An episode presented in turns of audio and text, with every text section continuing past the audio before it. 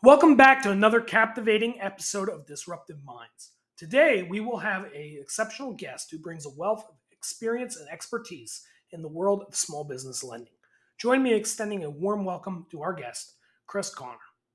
Chris is an experienced entrepreneur who founded and ran his own lending company with a focus on small businesses. With a deep understanding of the challenges faced by small businesses and their need for capital, Chris has been instrumental in providing financial solutions to entrepreneurs and is now pursuing his MBA at UCLA Anderson. In today's episode, we have the privilege of delving into Chris's insights on the critical role of capital for small businesses.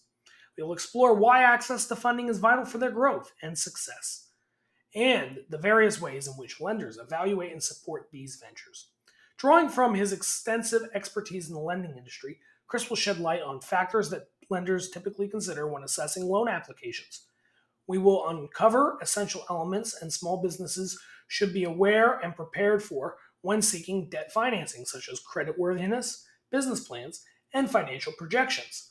Moreover, Chris will provide invaluable guidance on how small business owners can navigate the complexities of debt financing wisely. We will discuss the importance of understanding loan terms, interest rates, repayment schedules, and the potential risks associated with borrowing. Whether you're an aspiring entrepreneur looking for insights on assessing capital or an existing small business owner looking to expand, this episode is a goldmine of knowledge. Prepare to gain valuable insights and practical advice from Chris's remarkable journey in the world of small business lending. You are listening to the Disruptive Minds podcast, home of the entrepreneur.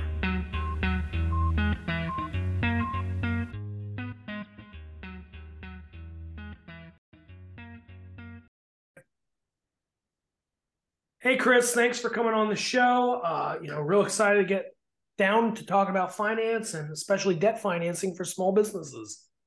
Hey, Bill. Yeah, absolutely. Happy to be here. Yeah. So, uh, you know, could you give us a little bit about your background and, you know, what really drew you into the world of finance and what you find so fascinating about it? Yeah, absolutely. So, my first introduction into the world of finance was working for a company called Fundingo.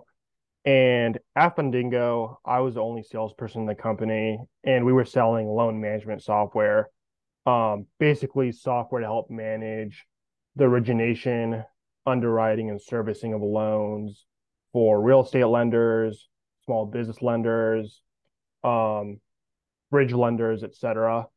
And yeah, I was at Fundingo for a year and a half. I got a get pretty good understanding of the day-to-day activities of what lenders were doing. And after seeing that, I decided to start my own loan broker shop, Spin Capital, uh, which I operated for about a year, providing financing to small businesses. Yeah. So uh, the thing that I find really interesting, and the reason I want to bring you on for an episode, is the idea that you know you're an entrepreneur. You went out, you started your own business, uh, and you know while you're trying to start your own business, you're trying to put up the website, you're trying to hire employees, you're trying to do all sorts of things. You're also were serving other entrepreneurs, other people who were just beginning their journey. They were looking for financing, they were looking to move into buildings, they were looking to get startup capital to get equipment. And I thought this was like an interesting dynamic that somebody who is starting a business is interacting with other people that are also starting a business. Yeah, I think um, for me, like when I was doing financing under Spin Capital, I was primarily focused on the cannabis industry, which being a new industry has a lot of startups. So it was definitely interesting talking to a lot of business owners that are also growing alongside myself. And one of the things a lot of people don't realize with debt financing is that it's not used just to cover unforeseen expenses. It can also be used as growth capital especially in the cannabis industry, a lot of the clients I was talking to were growing businesses that were doing well. And for example, like you mentioned, needed to move into a new building. And really for them, taking on debt financing was a form of an investment in a way because it led to further growth. Yeah, I mean that that's really the crux of the whole thing is that debt financing is a really important tool that you can have in your tool belt. Uh, And if it's used correctly, it can really help spread some gasoline on the fire and really help your business grow.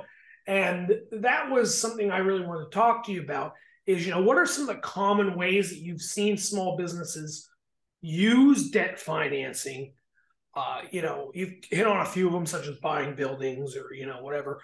But, you know, it's not just, you know, a payday loan. It's not just something that's supplemental. It can really be something that's, you know, a tool. And, you know, I'd like to hear more about how people use that tool. Yeah, sure. So debt is pretty flexible in terms of the ways you can use it. Um, a lot of the people I talked to used it for acquisition loans, such as acquisition of properties, uh, construction, if they needed to do renovations or upgrades to a building. Um, one very useful financial tool is invoice factoring, where if I have outstanding invoices, for example, 100K in outstanding invoices, but I need money now, I can do what's called factoring, where I sell the 100K invoices for, let's say, 95K or 90K to a factoring company. And instead of waiting for the invoices to get paid off, I just get the cash now from the factoring company. Um, working capital, uh, people need to cover short term business expenses. It could be something unforeseen, like, for example, if I own a small business and I have a leaky roof, I need money right away. So that was another common use case. Um, yeah, really with that, it's pretty flexible. Um, really lenders just want to see that you're able to repay the loan. Yeah, yeah, that was that was the next thing I was going to lead into. I know we're not trying to give any kind of crazy financial advice here, you know, steer people one way or the other. But you know, I, I was wondering if you could give you know listeners an idea of what uh, you know financiers are looking for when deciding whether to approve or deny, you know, a loan, especially, you know, when you're looking at debt financing and, you know, some of these loans are secured, some of them are unsecured, you know, there, there's a whole spread of how these are handled. Yeah, definitely. So I would say most financing falls into one of two categories. One is asset based. So that would be stuff like your acquisition loans for properties, um, construction loans, equipment financing. And with asset based lending, really the lenders are going to be underwriting on the specific collateral that is being used to secure the loan. So I'll give the example of an acquisition loan. You have a business that's looking to acquire a factory, for, for example. They're going to look at a ratio called the loan to value, which is the value of the property versus how much they're lending out. Um, the lower the loan to value, the less risk for the lender. And then in the case of a construction project, for example, they might look at loan to cost. So, how much is the cost of the renovations versus the size of the loan?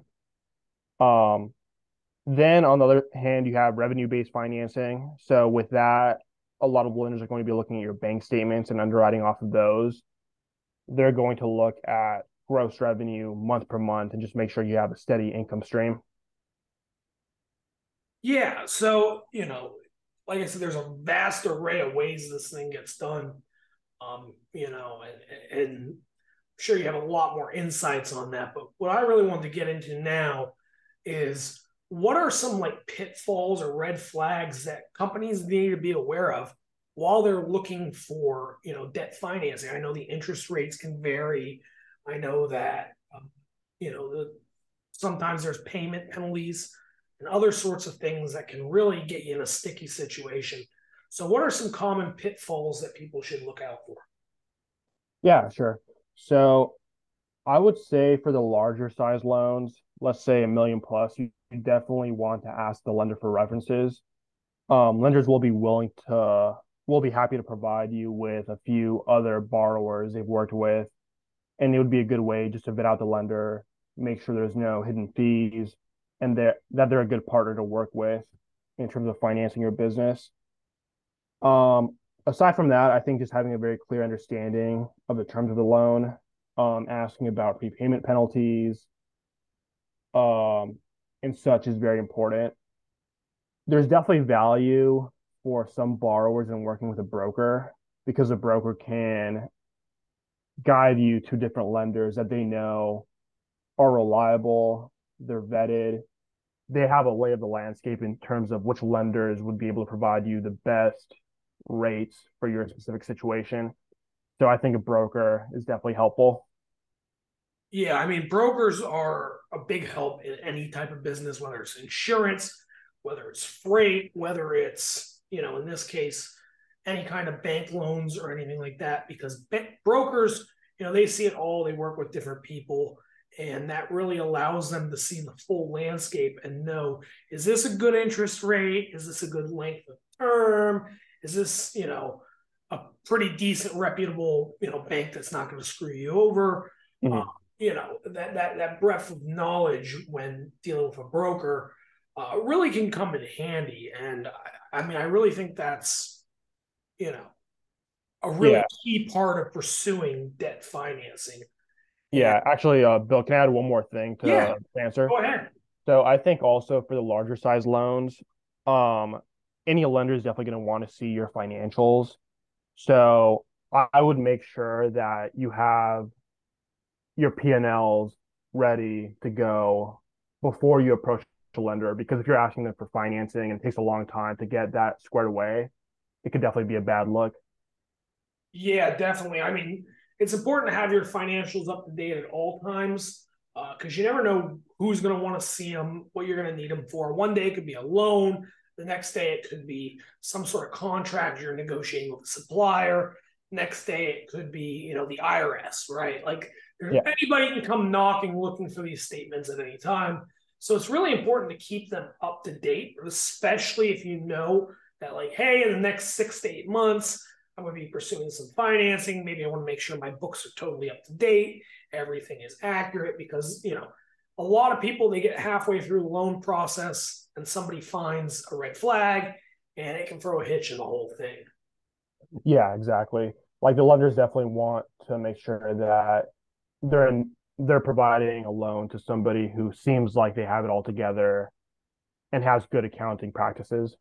Yeah, so uh, you you brought up brokers, and I thought this was an interesting uh, an interesting thing to get into. Obviously, I know the answer, but for the viewers, would you like to uh, explain how a broker makes their money? And you know, because a lot of people know that the broker's making money from somewhere, and they think it might cost them something extra. You know, and I just wanted you to explain how brokers make their money most commonly to our audience. Yeah, so brokers, each broker is a little bit different, but I would say most of them fall in one of two camps. So the first camp is some of the brokers might charge you an initial fee up front, like an engagement fee to start working with them. Um, so they might have an initial conversation with you, get a gauge of your situation, and then require a commitment fee in order to actually start doing like basic underwriting as well as shopping your loan file to the appropriate lenders. The second way that brokers make money is by not involving the borrower at all, but just getting a referral fee from the lender. So if I'm a broker and I bring a million dollar loan to a lender and the loan actually gets closed, I might get a few percentage points on the total funding amount. So in that case, the borrower doesn't pay anything; it's all coming out of the lender's pocket. Yeah, it's like a it's like a commission, right? It's it's like when some, you buy a house off of somebody, right? Like the seller pays a commission to the to the uh, realtor, and uh, you know it, it's similar to that. So when you close on your loan with a broker, usually they're getting a kickback from uh, you know the company that you ultimately get your loan underwritten by and that's how you make the money correct exactly yep so you know it, it's it's really interesting and it's great that we have these tools and they're so convenient because a lot of them are online a lot of them are app based at this time and it's really revolutionizing the way that we can use money as a tool we can use debt as a tool to grow our businesses and to drive success. So you touched on it briefly earlier, but you know, you, you said that you closed up Spin Capital lately, and uh, you know, we just wanted to end by saying, you know, what words of wisdom do you have, and what does the future hold for you? Because you know we're real excited for uh, what's coming next for you, and uh, you know want to let the viewers in on that. Yeah, sure. So the words of wisdom I would give to a small business owner looking for financing is number one, a lot of their decision to pursue debt financing is going to depend on the stage they're at. So for startups, typically equity financing makes a lot more sense just because you don't have the cash flow to support loan repayments. But for more established businesses, I think debt financing is definitely the way to go. Um, other words of wisdom, I think, yeah, like I mentioned, just asking for references for the larger size loans. Um, really, lenders when they're deciding whether to approve or reject you, they're going to be looking at the fundamentals of the business. So your cash flows, profitability, etc. So I think building a good, solid foundation is most important. Um, and yeah, in terms of the future, uh, I'm going to be heading to UCLA to get my MBA at the Anderson School of Business, and really looking forward to uh, continuing my continuing my business career. That that's awesome. We wish you, you know, the best of luck as you pursue, you know, the next big thing. I'm sure this is not going to be your your last entrepreneurial venture. Um, and uh, you know, we thank you for coming on and taking the time to do the Disruptive Minds podcast. And uh, you know, thanks so much. Absolutely. Thank you, Bill. Have a great day. Yep. Have a great one.